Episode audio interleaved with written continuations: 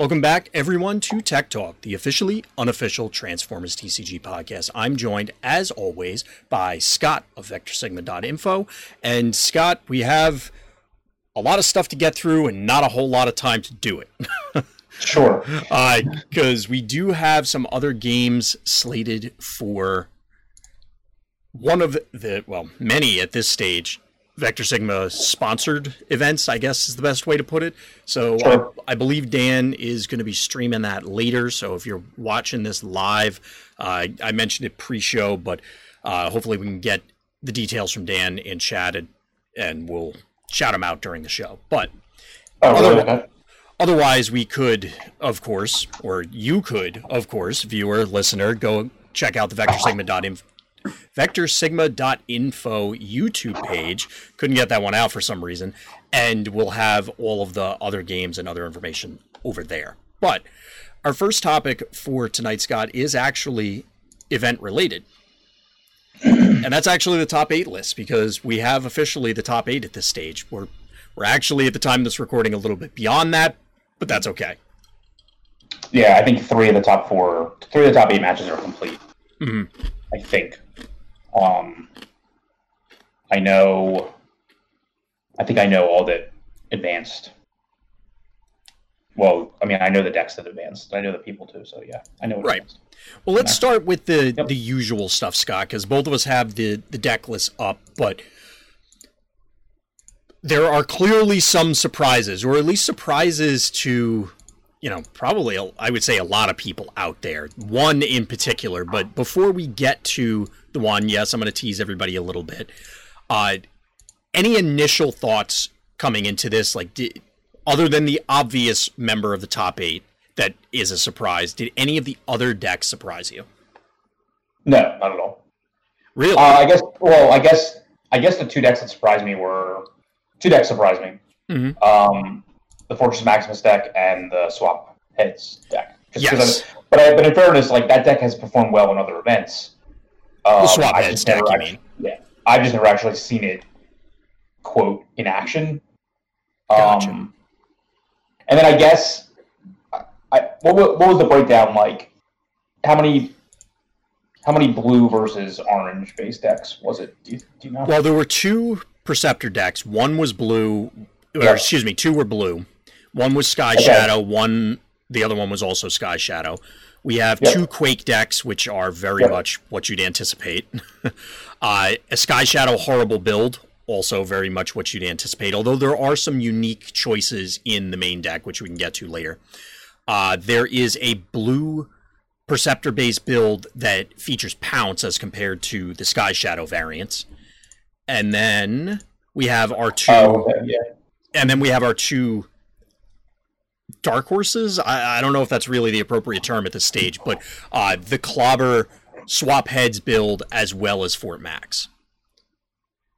So it's three three traditional aggro control blue decks, one whatever it is Fortress Maximus deck, um, one traditional Sky Shadow orange, two traditional Sky Shadow Quakes, and a the swap heads is definitely an orange deck. So it's like four three one basically.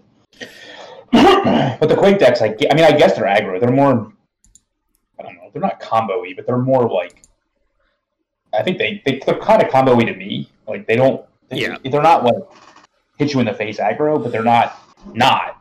These I, ones I, I don't certainly I wouldn't quite put them in the aggro category simply because the orange counts as where it, and Thank God for Fort Max to do the counting for me, so I don't have to.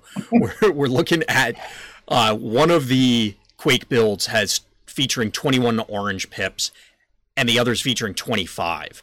Typically, I'd expect somewhere in the mid to high 30s for what you what I would believe to be your standard aggro deck, and these are okay.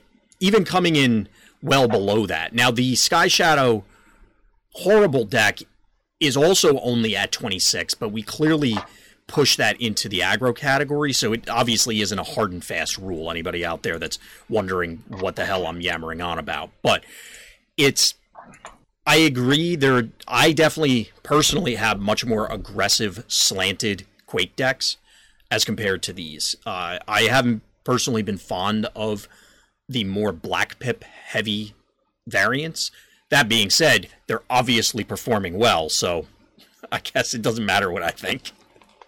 Well, I think I think when you have a situation where like you are getting such tremendous splash damage from your other plays that mm. it doesn't really matter how much you attack for in combat, especially when you're in an aggro mirror, your opponent's only defending for whatever their defense is. Yes. So, like, it, it does definitely change the math. Yeah the, yeah. the concern I had typically had with these, and I don't in any way mean this to be a knock against the, the players, the deck builders for this. Uh, my challenge was typically against even other aggressive decks, it's entirely possible that you're just pushing two damage on any given attack, which, yes, the damage doesn't matter in combat, right. but th- that only goes so far. Now, if you're able to play two relevant cards every single turn, which these are all chock full of cards that have relevant game text, great. Then you're fine. You can make up for it, especially in the orange slanted meta where you know, okay, I'm only getting in for two, but realistically, every turn I'm doing seven because of other reasons. You know, whether it's well, flips.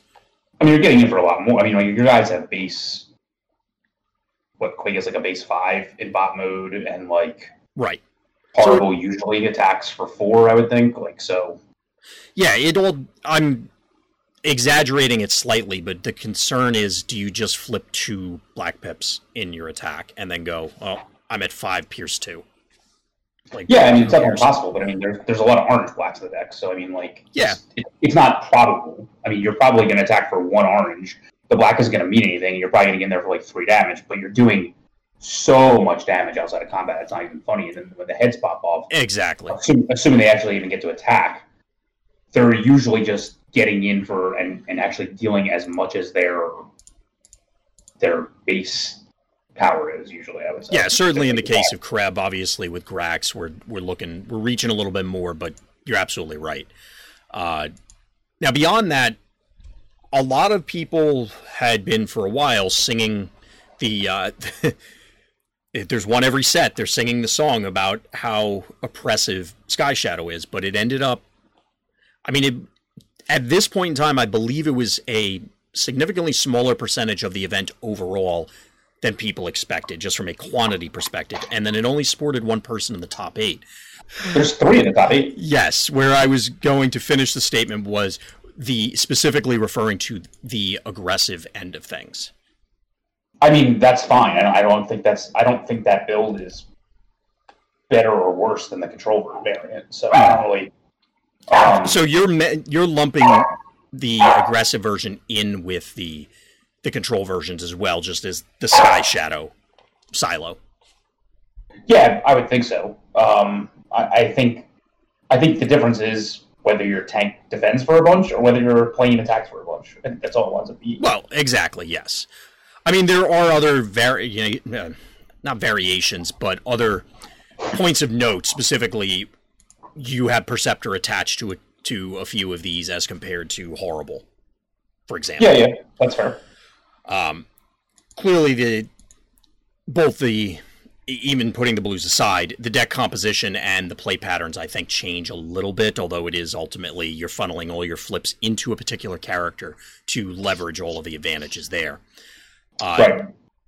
Is there anything you want to point out specifically about these Perceptor Sky Shadow builds? Do you think that this is poised?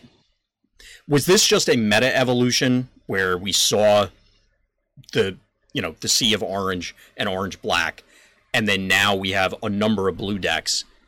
Granted, all Perceptor based, or maybe not all Perceptor based, but Perceptor playing a pom- prominent role as you'd expect. But is this just an evolution? Do you think these things should have been pillars from the beginning? What are your thoughts on that, Scott? I mean, these things were pillars from the beginning when you look at what actually performed well from that slant. I think um, whenever they have performed well, it's always been that way. I don't think there's another option you can go. Um, From the blue end, you're saying?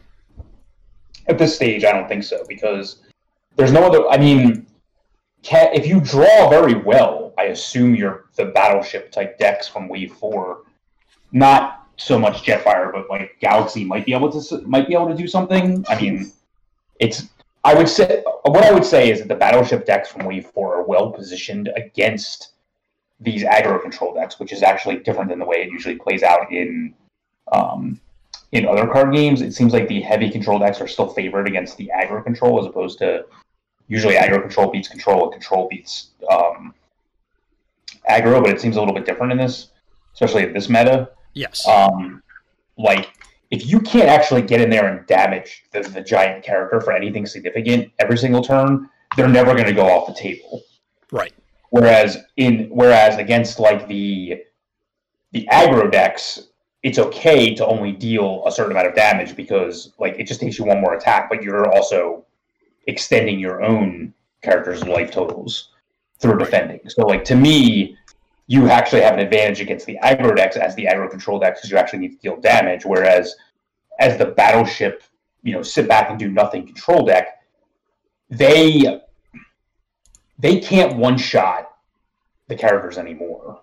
Correct. So if if their big guy has to attack twice, there's just you're just down too much, especially with the, It's almost- you're getting at. As compared to the way things were in the past, or even just what you were just saying, you're losing a turn in, in other scenarios. Here, when it's that one guy can't just go, that guy's dead, and next turn, Right. that guy's dead. It's like Right. you're losing three turns because you, you Right. gotta like wind up again. Like it's a cartoon and he has to wind up his arm before he punches or something. Mm-hmm. And and and while while I do think that like characters like Night Racer are an improvement over the options in the past, like you can't run Skydive anymore. You can't run. I mean, I guess you can run Flame War Right. if you want, um, but she's not as good anymore. And then characters like Brawn just don't stand a chance against aggro decks. Yeah. So he just but they're really good against exploded. control. So Mhm. like that might be one option to go. Um, but I mean, I don't know. I like I, I played an aggro control deck and I got stomped by. All right, at least I lost in three games to most of the control decks that I played against. So moving from there, and we can of course circle back to them. Let's talk a little bit Yeah. about the two newer players or ones or decks that people may not be as familiar with. And let's start with the swap heads build, which, as you said, has been performing well in other events, and it's obviously putting up numbers here. Yep. So, Um, oh god. no. Well, uh, what I was going to say is this, just from the orange count to go back to, I don't want to say a meaningless number, but it is a number that we that I can point at. This is sporting 39 oranges, which is substantially more than the decks we were talking about before. It's much more in line with what we've seen in the past from aggressive decks, and it, I mean.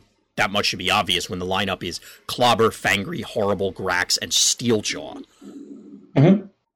it, it seems like bold is back in vogue, especially due to the fact, aside from the fact that this build is sporting the traditional full play set of all the double oranges, which is not the case for well, pretty much every other deck that's up here. It's also running things like Power Punch and a number of other cards that we haven't seen for a while. So at the end of the day, this is just I'm going for the high score and I'm going to annihilate things in one shot, as far as I can tell. I have not had the opportunity to see this one in action yet, but it sounded like you were more familiar with it, Scott. Um, I mean, I've seen it do well in other events. I again, I haven't seen it actually see play. Hmm. Um, I, I can't say that like.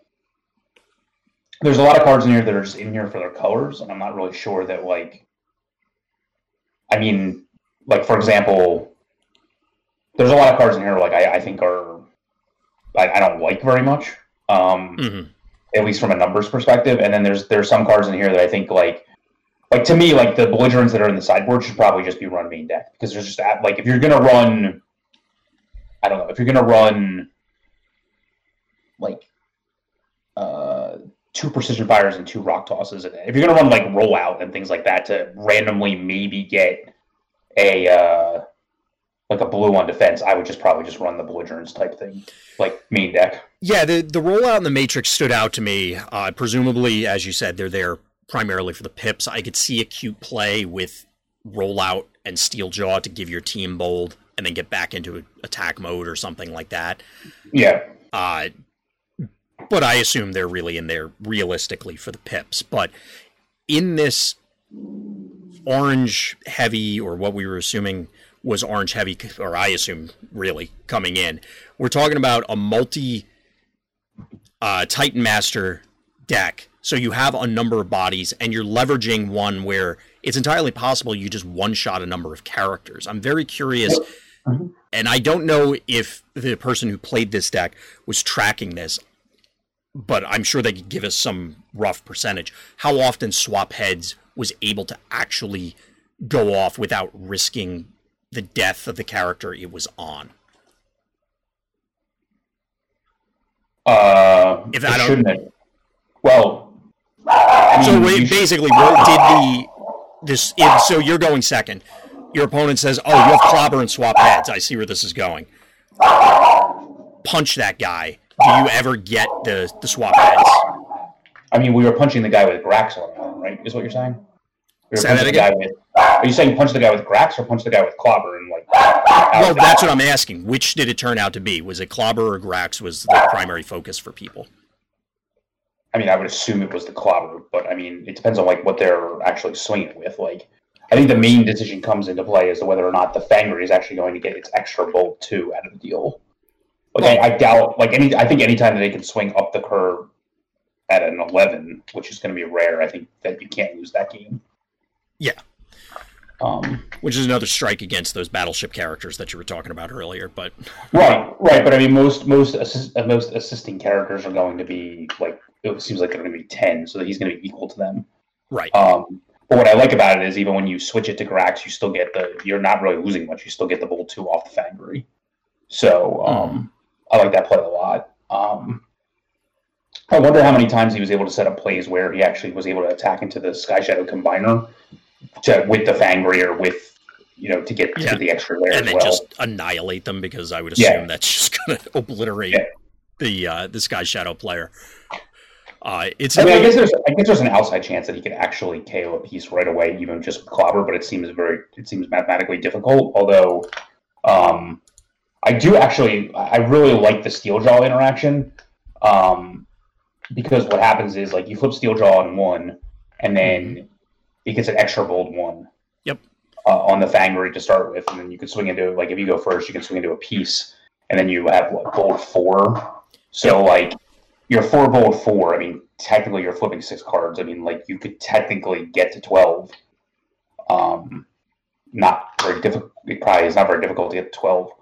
Um, and then, I mean, it's not easy, but it can definitely happen. Yeah. Um, and then when you eventually switch later, they're also going to have the bold. So somebody's always going to have the bold. Um, but the other thing is, I mean, this Steeljaw could probably just run interference as well. I mean, it'll probably get one shot against aggro decks, but not against control decks. So absolutely. um, you can definitely run interference, and then um, if you ever have to flip back, you can. So Right. Yeah, there's definitely a lot of tricks in what seems to be a very straightforward deck, where it's, as I mentioned at the top, just go for the high score sort of thing, or at least it appears that way in the surface. The fact that you can set up a lot of these plays, I was a little surprised that there isn't more burn in the deck. Uh, Mhm. As you pointed out, there's rock tosses, there's precision fires, there are two Camion crashes, but not the full set. Uh, we don't see any one shell stands. There's no magnetic dysfunction rays it, to the point you were making earlier, where it is unlikely, although possible, to one shot a piece on turn of uh, Sky Shadow piece on turn one, having that burn to then just follow it up next turn, swap heads into something feels like a likely place to go. That being said, I haven't tried this, so it's entirely possible they just wanted to ensure that the combat phases always worked. you should be able to one shot a quake right away, also, right? Like because they have a Uh, Grax, they have a Grax head on them usually, right?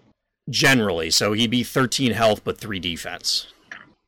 Oh, okay, so probably not then. Yeah, depending on, of course, you know, well, there, there's no reason that he would be flipped and exposed on turn one, realistically, if they went first. So, uh, it, it's unlikely, but it's also, again, it goes to the burn aspect where, okay, you may not KO that Quake piece, but just beat him up real good, and then you can I mean, finish you're, you're, you're gonna have bold six, so Hmm. I mean that that could be enough. I don't know. That's eight cards you're flipping plus the four. So It's entirely possible. You can get to some really mean numbers. Yeah, I mean, well, looking at the deck list, like there's only four whites in the deck, which I think probably just isn't enough. Um, I, I just I can't stand hold the line. Um, the mission briefing actually seems pretty decent, especially with Steeljaw in the deck. I actually like that a lot. Um, Which is the mission briefing? oh, the mission briefing. Yeah, yeah, yeah. Yep. The espionage I like against um, like Sky Shadow deck, so I agree with that. The one force field just seems so random. Um, but you know, I mean, he only has one battery shield also, which I think is probably fine. Um, I think, I mean, look, I'm not a fan of erratic lightning and power punch, but I'm not really sure there's anything better. Um, I mean, Power Punch. stuff, I, so- yeah, I'm not a fan of Power Punch. I probably personally, I probably would have gone with the full set of Fusion Borer rather than Power Punches, and then gone like the opposite numbers. Erratic Lightning, I think, is fine. Um, Mhm. There, I mean, it it's tough for me to criticize or say, "Oh yeah, well, I would have Yeah. changed this. It's obviously Yeah, worked." So, yeah, But- totally. Dan, did you take a peek at the sideboard with the uh, sideboard character? Yeah, Megatron Fallen Hero, I like that. I'm very curious as to where that one came in, or if it did come in throughout this event. I doubt it.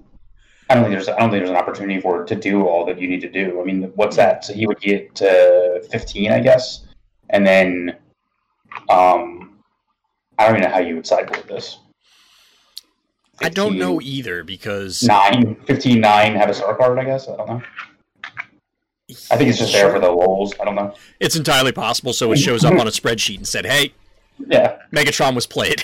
I actually really like the emergency barricades. I would actually consider running them main deck, especially over the force field. Um, uh, obviously, I really like the escape capsules. You know, I, I- the matrices are actually fine because like your characters are Autobots and Decepticons, so it's actually kind of okay. I mean, you're never going to be able to use it. Um, so, uh, but I mean, it, it's fine for what it does. It can always go on a guy. Um, but I really like the um, I really like the emergency barricades. I'd be curious to hear how they were, um, how effective they were throughout. The, yeah, If there's you, brought them in, if you ever brought them in. There's a lot of things about this that I like and I'm very intrigued by because it's an idea that I think we all had mentioned very on very early on in the Wave Five meta, maybe way back when these cards were first revealed, where it's well, what if you slap Clobber on Fangry or slap Clobber on whoever and just go nuts with orange stuff and that's kind of what this deck is doing, which is is very amusing to me. I really like it. Mhm. Uh, let's talk about the the other oddball one though in Fort Max. Uh, did you see Fort Max coming at all? I mean, I knew it was going to be played because Christian was already 'Cause somebody told you. Because Christian was already qualified, so we wanted to play something quote fun. And Um, yet he still managed to perform very well with it, even though it's a quote unquote just for fun build. Yeah, he's already in the top four, but there's a reason for that, and I, I think I think the reason for that is because this preys on blue decks, and I I just I don't have a total breakdown. Dan has the total breakdown, but I do know that like I think there, like you had said, there was a there was an abundance of blue decks here. Mhm. Um, so he probably faced a bunch of them. Um, well, he did. I know for a fact he beat two Quake decks on the way. oh, okay, that's Uh, interesting. Now, one of them I did not see. One I did cast with Dan, and game one, he the, the Quake player made an error that cost him the game. Like, just Okay. that's what happened.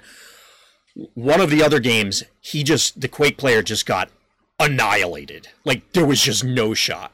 Um, which is just sometimes there's not enough characters to like make it go off. Is that the point? Well, it it wasn't quite that. It was really just the Quake player. Again, this goes back to my argument for or in favor of having a more orange focused Quake deck. Typically, and I said this before we went into the match, I expected Quake to take it because I didn't have the deck list in front of me because I was assuming an orange build and three wide beats up on Metroplex, and I expected something Mhm. similar here because Yeah. you know you have more bodies, they can soak more damage, blah blah blah. However, that didn't turn out to be the case because most of his attacks were super anemic, so he was attacking for Mm. five Pierce two. And it Mm. just didn't matter. He never got far enough. Now he did KO Fort Max, but then Cerebros took over. I don't recall if we ever got farther than that, but Cerebros uh with the Grax head on, it was just there's too much. Thirteen was too much. Well, because he also has innate tough and as well as Yeah. he was able to recur force fields constantly. So even if he was getting remember like I said he was typically only attacking the Quake player for like 2 or 3. Mhm. It just wasn't getting it done. Okay. So it point being is it does seem to have some game against aggro to some extent. I would like to see it on a longer timeline because yes, while he beat two Quake decks on the way, we're still only talking a five round event.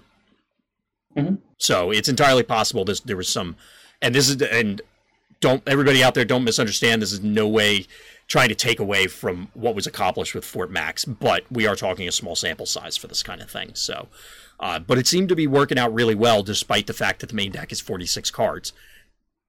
It's 46 cards on purpose so that Yes. he doesn't. Um, he says he flips so many cards when he's like turtling around as the Fort Max that when you Yes. got to um, Cerebros, he didn't have enough cards left in his scrap pile, and a lot of times he would activate it and not be able to get anything out of the deal.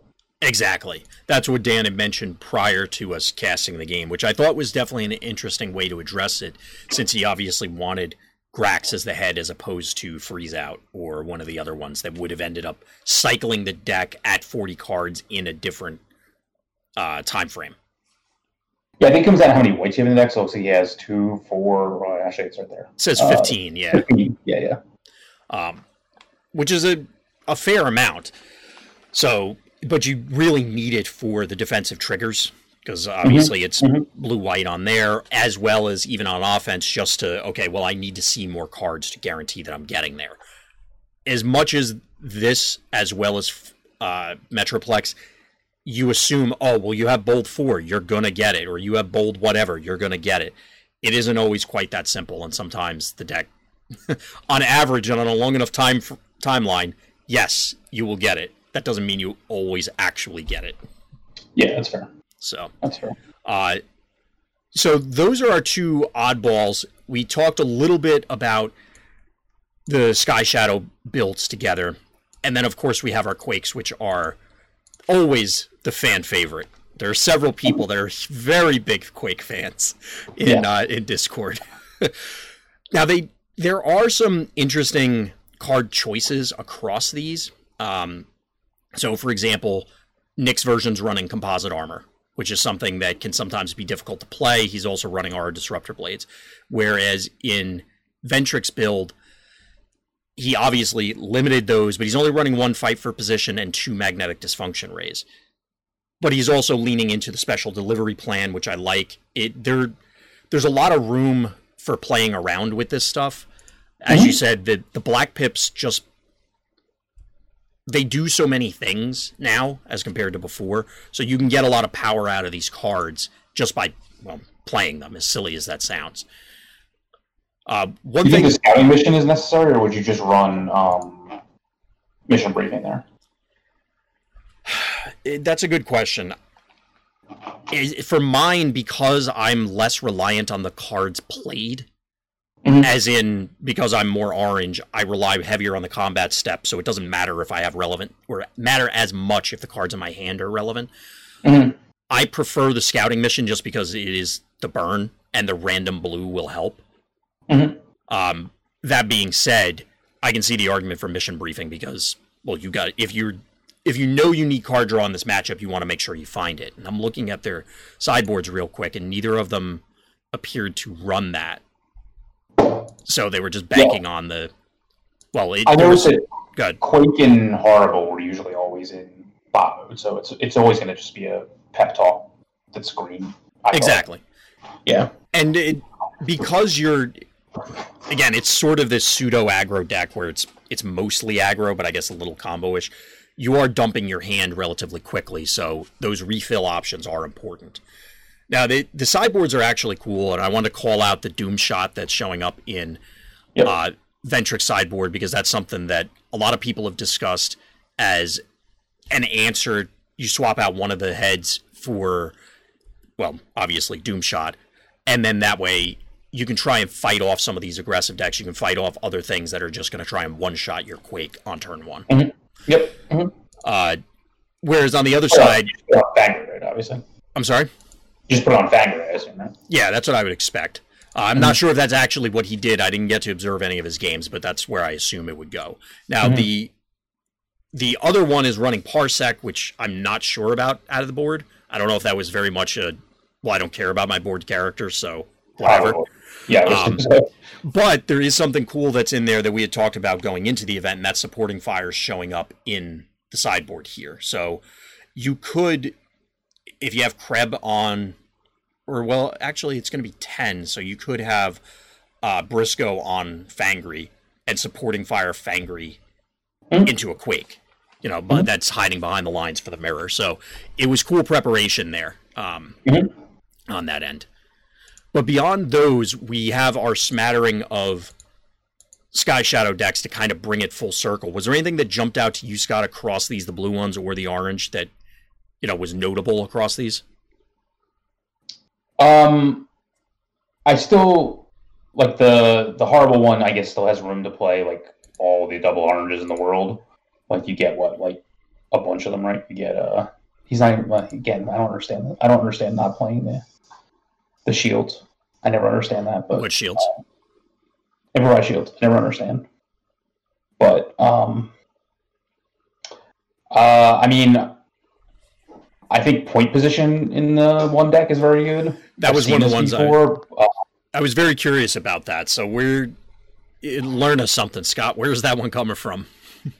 I mean, I guess you force them into one of the pieces, right? And then basically, like, so what happens is that you, if if they don't have a plethora of direct damage out of hand, then what winds up happening is they quote like just waste an attack by doing so much overkill to the one piece that's already damaged that like it's it's It sets up awkward scenarios. Yeah. Yeah. It Yeah. uh, it's also a black pip, which is obviously important for Horri-Bull, which is is. It, I don't want to call it cute because that kind of downplays it, but the whole package is very interesting in the way it plays together. Yeah, I also find it interesting. I agree with this, but I find it interesting that um because I mean I'm I'm very much of the same ilk that um I'm not a huge fan of uh, precision fire, and he's running rock tosses over them, uh, which uh, I mean I think they're effectively the same card, except for you really have you have no chance of your own guys taking any damage. So Right. um Yeah, there's a slight Uh, trade off there where obviously at the end of a game it can get awkward, like trying to to get the rock tosses to actually connect. But yeah, it, Yeah. they're functionally, for the most part, the same thing. yeah, I agree. Uh, not to belabor the point, but I, I'm still staring at these point positions because it's so interesting to me. The like taking a turn off playing something aggressive in order to set that up, but it also would be really cool to say, oh well, they popped your piece for nine damage, or built it up to nine damage, and you somehow know they don't have burn, or I guess you have no other option. You point position and even the score or something like that, uh, which would be Mhm. hilarious because those are the the villainous spotlight slots in this deck as compared to mounted missiles or other options. Yeah, maybe that's happened. That'd be that'd be cool. That would be Yeah. a really funny. I I'm hoping that he took somebody out with that because that would be Mhm. hysterical, but that might be asking a lot. Now, one other thing that's in here that I wanted to call attention to was in the board, and that's there's a Gears and Sabotage, which I believe was probably a concession to various combo builds. I'm not sure what else you would want that against. It's the type of thing where like if it was in your deck to begin with, I would have no problem with it. Like, but like obviously when it's coming out of the sideboard, it's just for combo. Like you're just never going to go into that. But um, exactly. Yeah, I agree. Uh, beyond that, they, I mean, he has double vandalize on the board, which is kind of funny. I, I, I guess another potential concession to combo because if you slow them down, then you can Yeah. vandalize away all their stuff and just reset their board. So, uh, Grizzly, I, I take it he's not a huge fan of DE. Not that there are many out there. Probably. Um, so beyond that, what about the the blue variations? Anything catch your eye from those? I mean, I'm looking at one right now that does not have a full set of of showing offs. Um, I mean, they seem pretty typical to me. Um, Hmm. other than like single card choices here and there. Um, Yeah.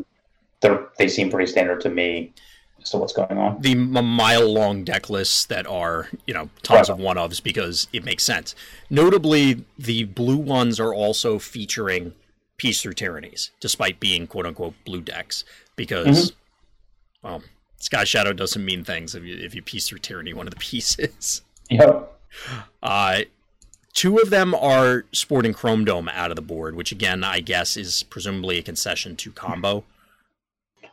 Uh, you can also grab other people's pieces or tyrannies if you feel like that's more important. Then you just don't have enough time to to set a Perceptor. You can just be more proactive and take away their their plays that way. Gotcha. I mean that make, makes logical sense. The other one's running an ominous, which presumably you know the Pierce Four. That one seems pretty self-explanatory as to what that would come in against. But one thing I did want to point out is in Samori's list, he's featuring three marksmanships, which I th- thought was kind of interesting. I mean, I don't know when they're going to come in, but That's- he also, he also has two point defense systems, which I don't know when they're going to come in either. Um, and two stable, well, and two stable covers. So I don't know when they're going to come in either. So I mean, I could see a point defense system coming in if you assume I'm blue enough that the opposing players, you know, like you'll actually defend enough for the pierce to be the only damage realistically that comes into play. yeah, Mhm. And given that it's a Perceptor build, all right, board in one. And if it turns out it works, great. If it doesn't, well, guess where they go under Perceptor. So I just not- haven't, I just haven't found that to be the case, really, to be honest. Like when I'm playing, so Yeah, that that's another one in the category of did that work out as anticipated? Because that seems I don't want to say a little bit of a reach, but it's definitely uh, approaching that territory. And your favorite card is in uh, Earth One Gary's list in Lucky Dodge in the board. In the sideboard, there you go. Yeah, Lucky Dodge out of the board. I hope that's another card that I hope he was able to steal a match with because that would be hysterical. Um, Yeah. Beyond that, like you said, they seem to very much be standard for the most part. Uh, any other thoughts on the on the top eight? I know you said you had three of the four top four, so do you want to spoil that for everybody? Um, so Fortress Maximus beat one of the Perceptor Sky Shadow Blueless. That expected? Um, Quakes had a mirror and Ventric One. um, that had to be hilarious. it was yeah, there was a lot of A lot of happened. triggers. Uh, yeah, there's a lot of triggers. Um, I think the swap heads deck is playing against the orange Sky Shadow with Dan later, and I think the the other blue Sky Shadow beat the Pounce deck. I think that's where just now. I think that's what happened. Okay. So if we only have the one remaining, do you want to make a prediction on the swap heads versus Orange Sky Shadow? Do you? Um, I don't know. I, I, I, I, like, I guess part of me wants to say that you wouldn't play the deck unless it, it had an advantage over the Sky Shadow deck. Right. So I would, like, I would like to believe that like it was favored because that's the way that that's why he chose to play it. If that makes any sense. Like, Yeah, I follow. it. Right. Um, Because So I know that- especially through these other events that you were referencing, they've been going on for a while, and there was that period where it was all right. Everybody's playing Sky Shadow, especially the orange versions. So right. I, I So I, kind I would, agree. I would with you. like to. I would like to believe that he's prepared for that matchup. So Hmm. I can see that honestly. I mean, it's one of those orange matchups, and Sky Shadow can do some mean things sometimes. I could see it going either way, but that's partially my unfamiliarity with the swap heads build. But I agree with you that obviously, if you've been playing this for a while and you know what it does, there's a reason you're playing it. So right. I could right, definitely see right. that being the case. So that'll do it for the top eight lists. Let's move into quick update. Quick update, Scott, about where the committee stands and where we're going, and anything else you want to throw out there at the moment. Um, we've been publicly testing a lot of the stratagems and giving a lot of updates. Um, both Cameron and GN have both put articles out there explaining what their process was for a couple of their um, stratagems they worked on. So shout out to them. Um, they were Scott Landis length articles, so I was pretty impressed. um, I have to say, yeah, they, they were well written. so not quality, like just the length of them. I was pretty impressed with like Yeah, yeah. the thoroughness of what went on from from start to finish. So I mean, we are like I said, we are dedicated to showing a lot of this. Again, um, we started putting the the watermark on there as alphas until you until we you know release any kind of PDF or anything like that. That's that's, that's official. Um, some of these may not make the cut in the end. Um, some of them haven't been tested yet. There's a bunch out there. There's probably like what like 20 or 22 or something like that out there that we're to- testing in total. Um, I think it's going well. I mean, I think I think what people need to understand is that the goal of this is to bring these characters from wave one up to playability status. Um, you know, I, I will I will debate with anybody, and I know you will as well. That like, and we've said this numerous times, especially when you you know um, listen back. But I'll, I'll just bring it up again. Um, these characters aren't playable in their current form at all. Right. And if you were to if you were to add a star to every stratagem that exists and say stratagems must have a star on them, which by the way was only being done for the first wave. Um, we never heard that they weren't going to do it that way, but the, the the answer to the question was this is the way they are now. Um, so these characters just need a buff to begin with, and uh, it's a lot easier to, to, you know, like like we said, if you, when you're creating a card from scratch, I feel like there are numerous pitfalls. There's the character's stats, there's the character's ability, there's the character's flip, um, there's the character, and, and a lot goes into that. Like you know, um, like if we take a character like like Kup from this set, for example, like if if you were building a deck around him, you wouldn't need to include any kind of upgrade removal in your deck, as Right. long as you had a way to reliably trigger him multiple times, etc.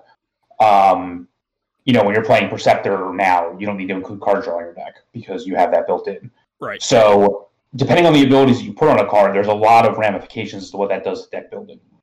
Um, especially when it's like a flip to all bot mode ability, uh, for example, that only takes you one flip.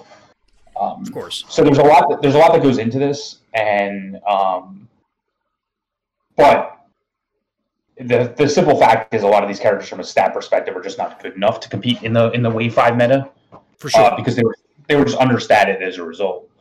Um, and the stats have just gone to such astronomical levels, especially when you uh, factor in the Titan Master mechanic. So, um, if they quote seem overpowered, it's simply because we're trying to get them to the to the Wave Five power level, not to. And it, and I'm actually okay if it was beyond, but I don't really think that they are in in what I've seen Right. from the results.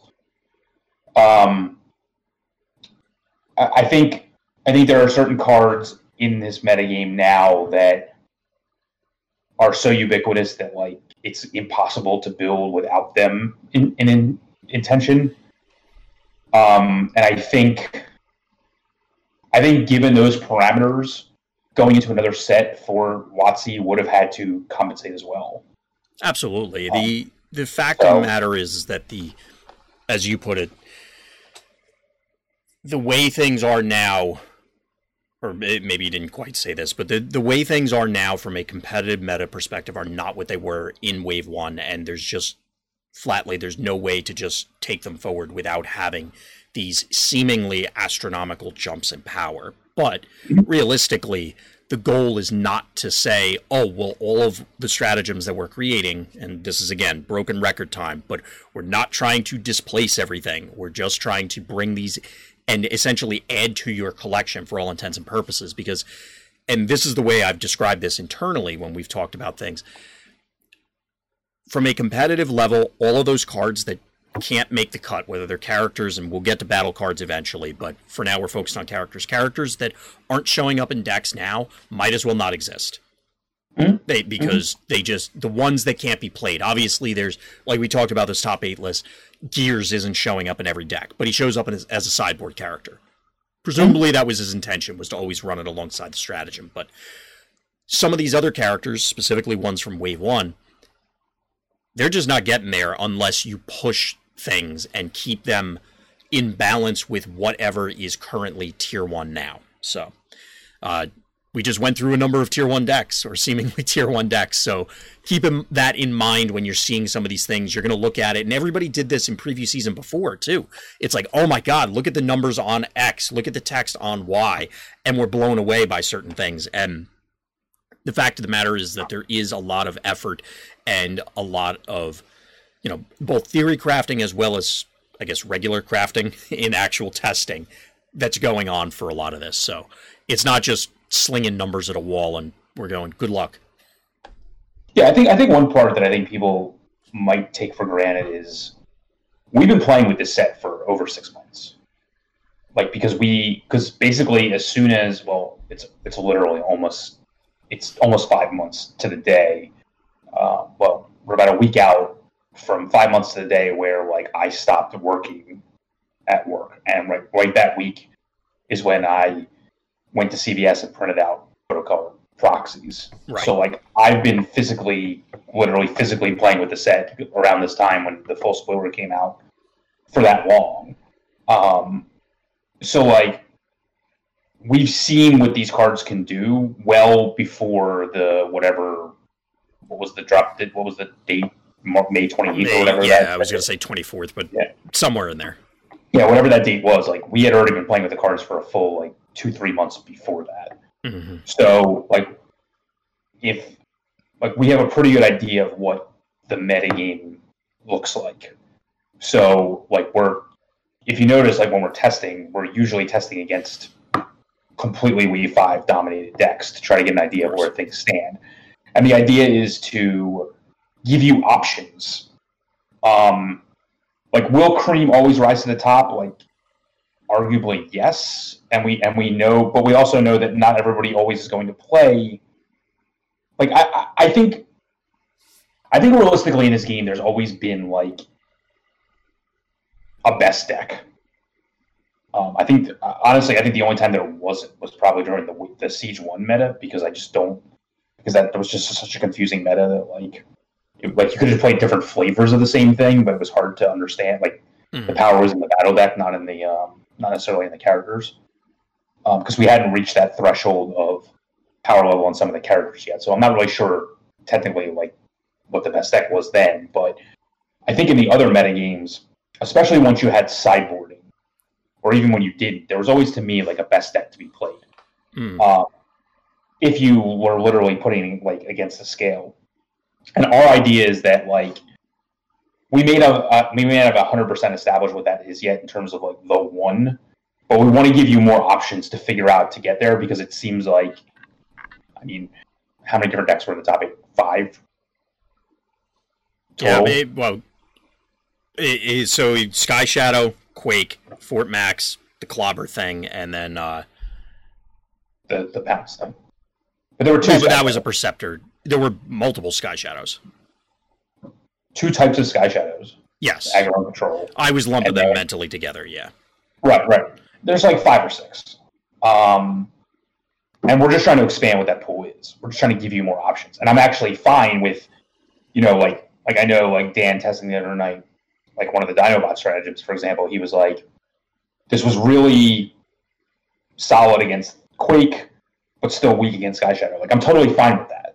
right. Like I, I think that's I think that's a solid thing because as long as and I think Quake is favored against Sky Shadow the way it works, so like I'm totally fine with how that shapes out Of course. if we're inserting something in between rock and paper, I'm totally fine with that. I think that's kind of the sweet spot because then it, it's exactly what you said. You have a choice. You have options where you can say, "All right, I'm."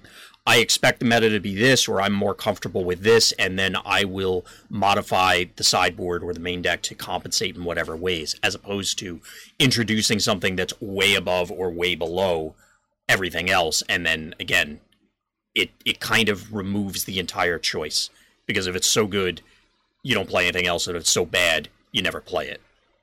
Right. And I, I like uh, I'll continue to say is that like I still believe that a lot for a lot of these Wave One characters, this was their iconic version that was printed because it was Yeah. the first set that came out. And so, I mean, like again, we talked about this in the in the the Death podcast, um, but like you know, uh, do you remember the Dinobots that became Volcanicus? Because you know.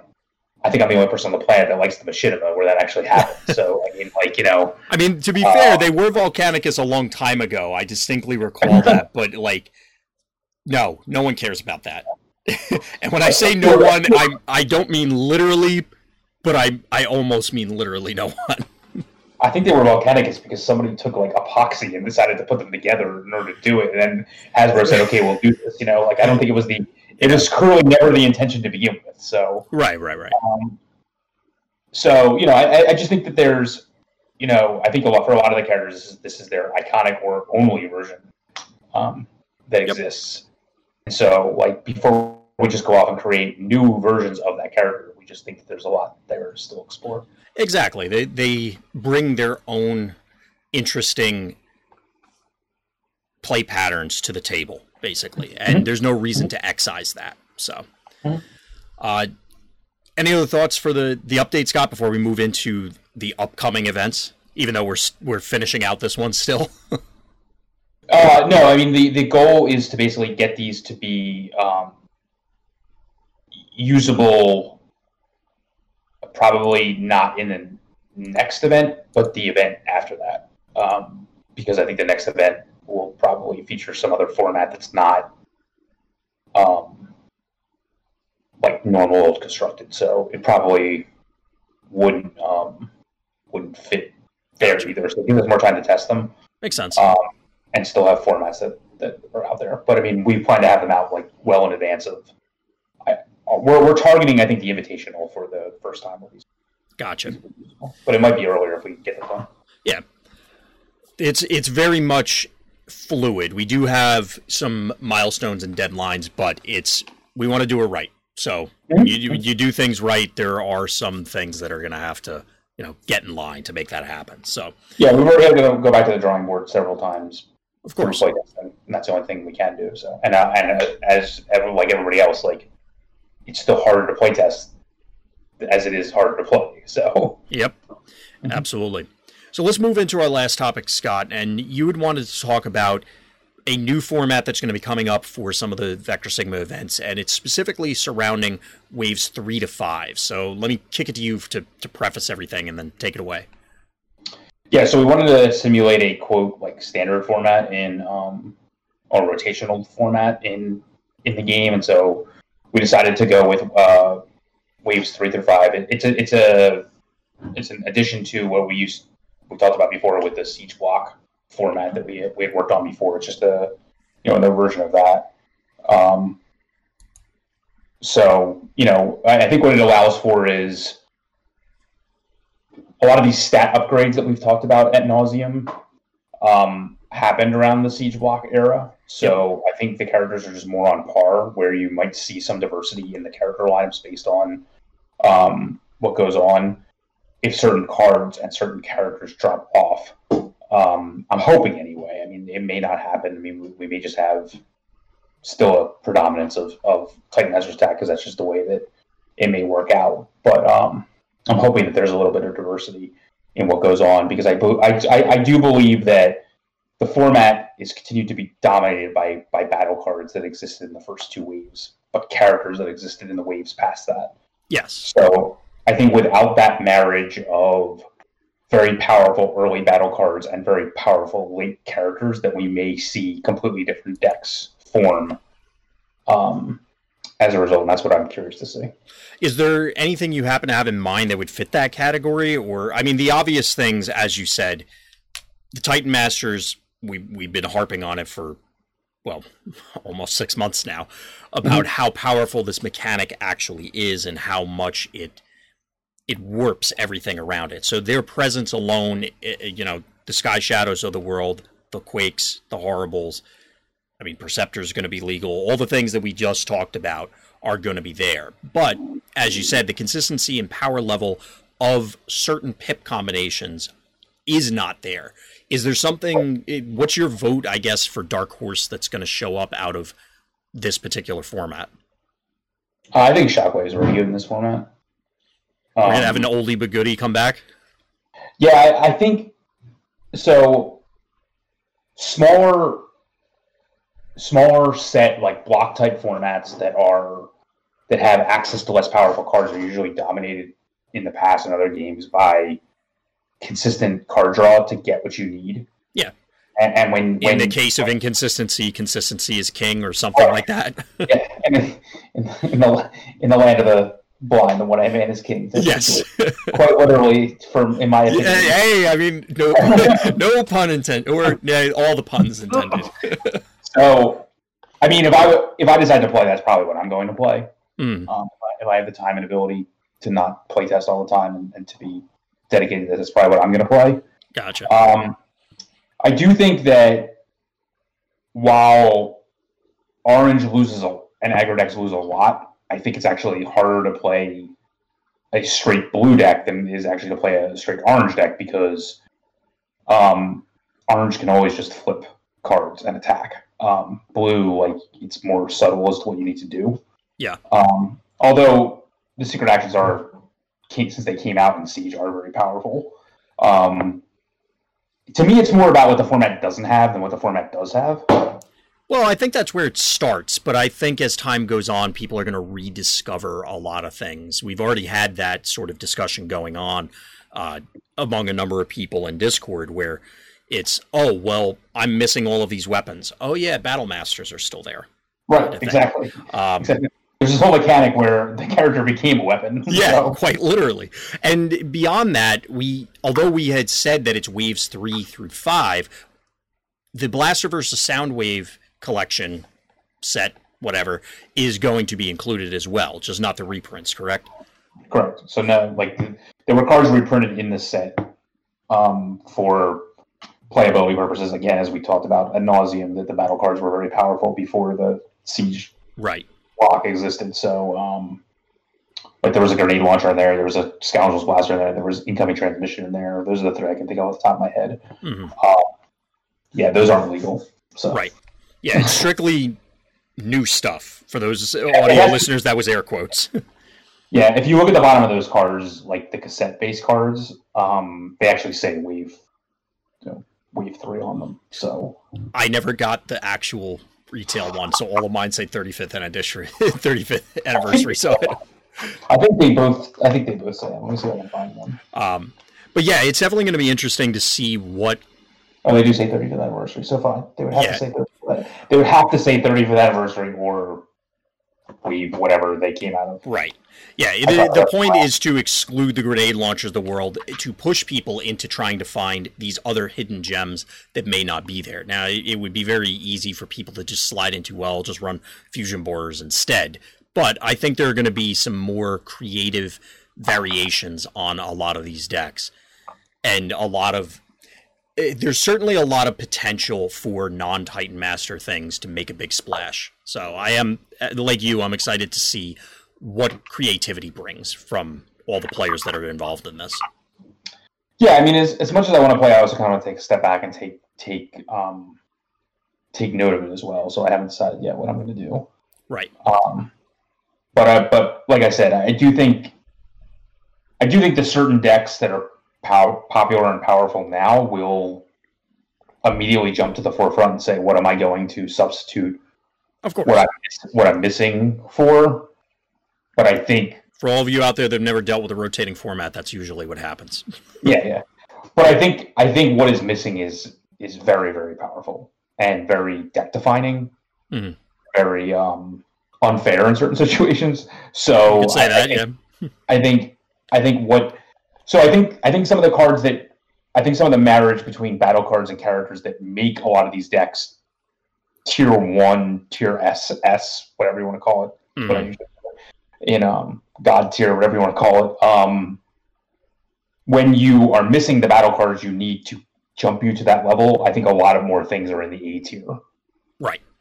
Um, yeah, it, it so. definitely creates a lot more parity among the various decks because of the limitations. Right. I mean, it's typically like when you're missing Bashing Shield, Hollow Matter Projector goes up in value. The Rock Paper Scissor armors go up in value. Um, when you're missing Enforcement Batons, the battle masters go up in value. Um, when you're missing, uh, obviously, when you're missing like ramming speed, vaporize, all these, and then those other cards, mm. reprocess and dismantle go up in value. Um, I mean, by the same token, now the uh, the disassembles of the world right. become mm-hmm. to the forefront. But there is because you brought up Bashing Shield, which has been on my personal watch list, if that makes sense. It's always one of those like everybody loves to harp on things like well, the Sky Shadows, the PTTs, the whatevers. Bashing Shield has been the thorn in my side since its printing, basically. And as compared to Bashing Shield, where it's blow up your armor and I get an armor, now it's blow up your armor. Oh, you get two cards. or a card.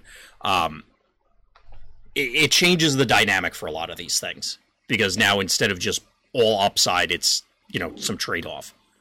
What I think is also very important that people don't understand is most players are used to all my greens are upgrades. Like, right? I mean, most of the time, like it's really hard to like. Yeah, I mean, I there's mean- the, the stray reprocess and stuff like that, but yeah, Right. Espionage, things like that. But like most of the time, you're like getting upgrades. Now all of a sudden, you like will be getting most of the time, I assume, either bad upgrades like those bad bashing shield things that were in Siege One. Oh, the ones when they die, they yeah. Yeah, yeah. Um, or you'll be getting um, mostly actions.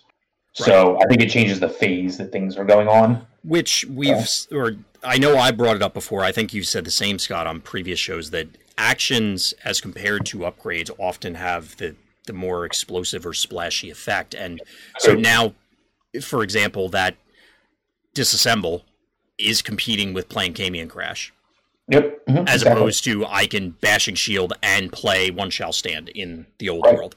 So Right. I mean, this is exactly what you were describing. I know I'm repeating it, but again, Oh, just okay. to elaborate the point, um, it's going to be very interesting to see how this changes the dynamic. And this goes back to when we did our, you know, the the end of the game episode that I feel a lot of this sort of design was learned over time. And it's like, oh, Mhm. well, obviously, if you can play two cards a turn, it's better than only playing one. Yes, everybody recognizes that, but the approximate power levels in comparison from upgrades to actions or action against action and where that factors into the resource system, quote unquote, of the game, understandably, I don't think Wizards had a hundred percent firm and complete grasp of what that was then. Obviously, we didn't as players, and it's evolved since then. Yeah, agreed. So I mean, obviously, some of the other obvious things is like you know we're missing the free double pips, we're missing the free split pips, matrix, and rollout and things like that. Yep. Um, so you know, I think or at least one think set of double pips. Obviously, we have our our baseline Yeah, we have our- ones.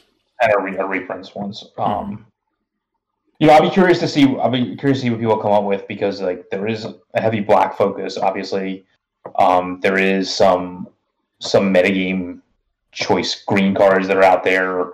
Um, I'm curious to see if people go back to Battle Masters. Um, I think the powerful Battle Masters are still very powerful. I think there's play for the weaponizers. I think there's play for um, I think some of the battleship level characters lose a lot.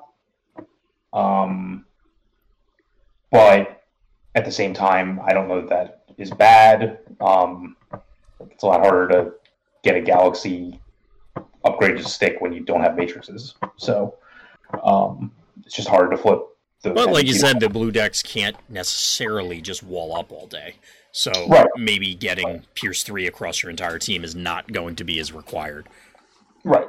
Um, but I don't think you can actually even get the ability to go off as consistently anymore um, with that. I mean, That's obviously you have like energy packs, but like even your ability to like deem bold is is, is hampered.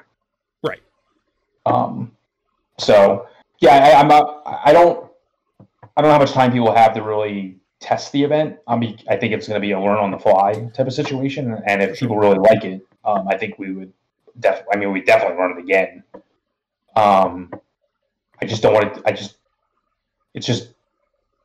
It's going to compete with the fact that we we decided to make guards for wave one and wave two and things like Well, that. It- this is how a lot of the and for people Yeah. out there that aren't aware, that this is how it works out. If you split these sort of formats, there obviously has to be support for the, you'll hear the phrase eternal format, where it's Yeah. yes, you can play all these old cards. So exactly what you're describing, Scott. We're not going to get away from those sort of events because, well, a we're designing those cards for it, and there's still a lot of fan favorite things there, different strategies, specific cards, that sort of thing. So, but uh, I think that'll do it, Scott. Any last closing thoughts before we close up shop for this evening? No, you still have until um, August 12th to get in the event. Um, if you have any questions about how it's being run or uh, through the Patreon system or anything like that, feel free to hit us up. Uh, we haven't we haven't had time to fully look into another system yet, if that's a concern. Uh, but again, feel free to hit us up. We can discuss it. Um, we have until the 12th at midnight to get deck lists in, so we'd love to have you. Uh, again, as usual, we're shooting for 32 players. Um, same prize pool, probably even depending on who, how many people play, it would be even better. Um, there's still, it will still have eight spots up for grabs for the um, invitational. Yep. I think, I think Dan said spots for the invitational for this constructed event went down as far as 17th. Uh, based Really? on people above that had already been qualified, so um, there is that as well. So like, obviously, uh, you know, as people continue to play in the events, it's more chances for you to qualify as those invites pass down. Um, we are hoping, which we couldn't do this time because of everything going on and because of you know all the work we've had to do. We are going to try to treat this event with more um, fan friendly. So we're going to show more games on stream and things like that. And we'll be commentating on more games like we did in the first event that we had. I think if some of us take a step back and don't play in it, that'll be an opportunity for that. I think Absolutely. I think it's important in formats like this. Um, we have some other format ideas. I think it's important in formats like that, from a competitive standpoint, to have that type of exposure, um, because it's not something that like, like let's just say you and I were just to play this format, to play test it and put that video out there. Like, I, I think it's not as obvious that that's what's actually going on because Right. like obviously these cards are all legal. Yes. So like we could just be doing this for the heck of it. Um, I don't think it'll have as much meaning as like showing actual tournament games that that, that have this. I agree with you there. Yeah, that definitely makes sense. And getting the other minds involved so that people can fully explore it as best we can. So, Yep. So, like I said, I think that'll do it for tonight. Thank you, everyone who was hanging out for the live stream. So, the usual sign off, folks. As always, thank you for listening. Thank you for watching. And Black Lives Matter.